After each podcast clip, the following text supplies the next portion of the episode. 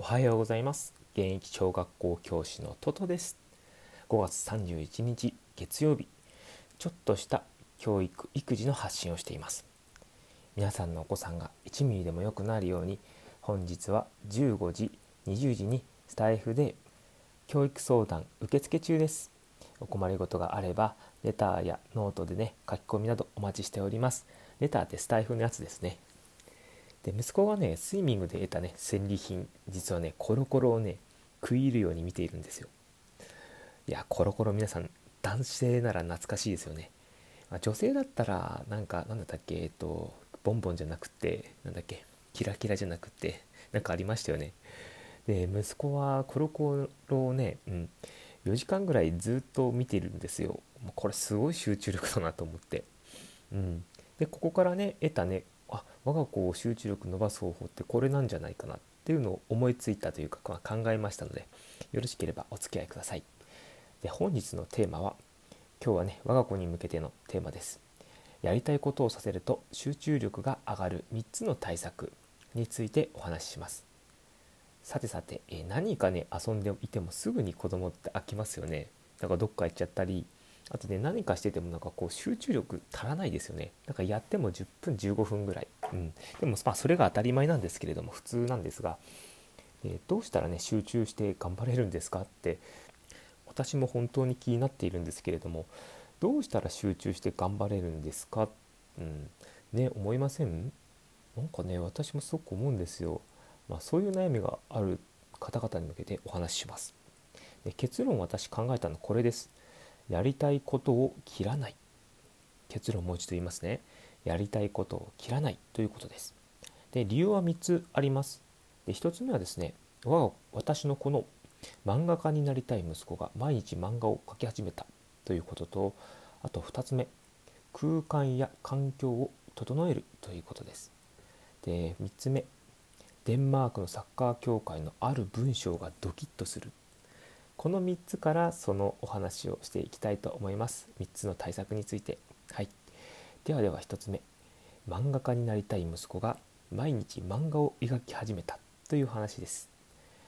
いやーね私の息子ちょっと漫画毎日描いてるんですよ。でなんかね漫画描いてはねちょっとこう友達に見せるんだとか言いながらこうやっているんですがでこの時にあの作業をねなぜ切ってはいけないか、まあ、やりたいことですよね。を切ってはいけないかという理由をお伝えします。でコロコロが大好きな息子は以前は実はなりたいのは警察官だったんですがで漫画を描き始めたいって急に言い始めたんですよね。それで毎日更新をねノートにしているんですけれどもこの時に私ほとんど助言することがないんですよ。むしろねあの話しかけられるのをずっと待ってます、うん、あの見届けはしているんですがね。であのある時こうストップさせたんですよ、うん、そしたらですね自分は集中力がない。っていうふうになんか思い込んでしまったみたいでもう書かないかもしれないみたいな。そんなことを言い始めたんですよ。あそっかストップをさせると実はその、まあ、好きなものでも自分はできないんじゃないかって思ったりするんだと思って、まあ、だからね私はストップは現金だと思っているんですよ。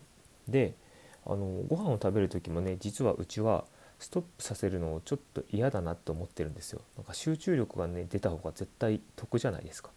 ご飯っていつでも食べられるしでも集中力を養うのって日々のなんだろう蓄積だから、うん、でねその私の家の場合はなんですが、まあ、一緒に描こうよ、まあ、描こうよって言われた時に乗ってあげるって感じです。ででもねこの状態を維持するには結構ポイントがありましてそこで2つ目です。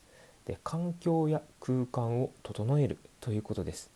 実は大事なんですねこの2つ。うん理由としてはあのリラックスした状態がね一気に集中力をね高めるからです。皆さんのお家はどうですか？あのあの例えば始める前から小言をめちゃくちゃ多くしてないですか？小言って実はねあのやる気はね多くの言葉がけよりむしろ無言に近い方が生まれるので必要最小限の言葉で十分だと思います。うん、それがリラックス空間にねつながっていきます。でえっとどうですか？部屋綺麗ですか？部屋うち汚かったんですよ昔の部屋。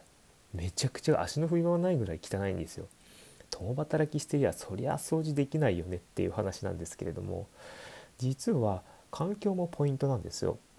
で人間はある場面に遭遇するとその状況に合わせていこうという心理が働くんです、うんまあ、例えば、まあ、会社に行ったらこう会社で働かなきゃっていうふうに思いますよね。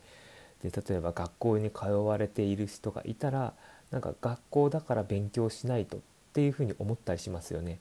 それがその場面にあった時に何だろう変わる心理の働きなんですよね。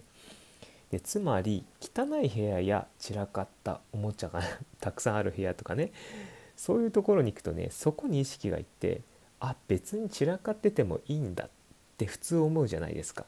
で本当はね大人だったら早く片付けたいって思うけど例えばキッチンのカウンターとかと物を置いたらいっぱい積もっちゃうとかいうことあるじゃないですか。とかゴミ捨ててあるところではゴミは捨てていいみたいなそんな気持ちになったりしませんか？だからそのあのねやっぱり汚い部屋ってねそういうなんだろう意識が働くんですよ。まあいいかっていう意識が。だからね綺麗になってる方が気持ちもすっきりはずするはずなんですよ。まあそこまで聞いてどうですか皆さん、うん、気持ちすっきりさせたいですよね。やっぱりじゃあ綺麗にちょっと頑張らにはいけないということですよね。うんうんうん。でね昔の我が家もやっぱり、すごかったんですよ。本当に汚くって。でねあのでも家が新しくなってから子供たちはねすごく明るくなったなと思って、まあ、下の子が大きくなったっていうのもあるんですけれどでもなんか上の子もね楽しくこう、うん、毎日遊んでいます。やっぱり環境というか空間って大事なんだなっていうことはすごく思いまして。でやっぱりその居場所ですよね。つまり居場所をしっかり作ってあげるっていうことが大事なんだなって。いうふうに思いました。では3つ目です。デンマークサッカー協会のある文章がドキッとする。このドキって何だと思います？このドキっていうのをね今からお話ししますね。でかつてはね工事育成で大失敗していたデンマークだったんですよ。なんかもうすごかったらしいですよ。例えば罵声とか罵倒で選手を動かすっていう。昔のあれですよね、えっと、スポコンドラマみたいな感じですよね、まあ、スポコンって言って分からない人いるかもしれないですけど例えば、まあ、市内持って「俺はちゃんとやってるか」みたいな感じです。そんなバシンバシンみたいな。そんな人たちが多かったと。まあデンマークで市内はないと思うんですけれど。でねあのしかしねあのスタイルを変えたらねみるみる子どもたちに変化が生まれたそうです、まあ、そこで自立する子の育て方という本があります。その本の引用をさせていただきます。でね10個あるんですよ。よくお聞きくださいね。こちらの本に書かれていた内容をあなたはどう感じますか？1つ目子供たちはあなたのものでない。2つ目子供たちはサッカーに夢中だ。3つ目子供たちはあなたと共にサッカー人生を歩んでいる。4つ目子供たちから求められることはあってもあなたから求めてはいけない。5つ目あなたの欲望を子供たちを介して満たしてはならない。6つ目。アドバイスをしてもあなたの考えを押し付けてはいけない。7つ目。子供の体体を守ること。しかし子供たちの魂まで踏み込んではいけない。8つ目。コーチは子供の心になることもある。しかし子供たちに大人のサッカーをさせてはいけない。9つ目。コーチが子どもたちのサッカー人生をサポートするのは大切だ。しかし自分で考えさせることが必要だ。では10個目コーチは子供を教え導くことはできる。しかし勝つことが大切か否かを決めるのは子供たち自身だ。さあこれって実は学校や家庭でも言えることじゃないですか？何々したいって気持ちを引き出して集中力をつけるコツがたくさん潜んでなりません私は。うん、さてさて以上が、えー、3つになります。ではまとめいきますね。1つ目漫画家になりたい自分があ子供がですね息子が毎日漫画を追いかけ始めたことからです。これねストップさせてはいけないっていう話でしたね。ストップさせると集中力がないって自分は体感してしまうのでやめましょうという話でした。で2つ目環境や空間を整えるということです。部屋をきれいにしましょう。部屋をきれいにすればそれに沿った行動をしますよというするようになりますよという話でしたね。で3つ目。デンマークのサッカー協会のある文章がドキッとするという話でした。家庭や学校でもね通じるその10個をね、うん、あの、うん、お伝えしました。で、えっと、こちらの本に関しては、えっと、概要欄にね、えっと、Amazon のリンク貼っておきますので、もしよろしければあのお読みになられてはどうかなというふうに思います。非常におすすめな本だと思います。ではではあのご家庭のお悩み相談受付中です。えー、ノートやツイッター、音声レターなどお待ちしております。えー、原稿も、えー、ノートの原稿ですが概要欄に貼っておきますのでよろしくお願いいたします。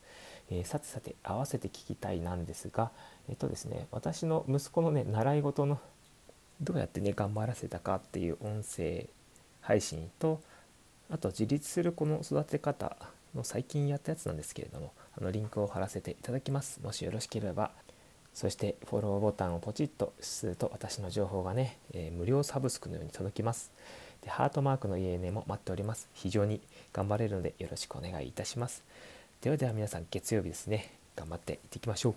それでは皆さん良い一日をお過ごしください。失礼いたします。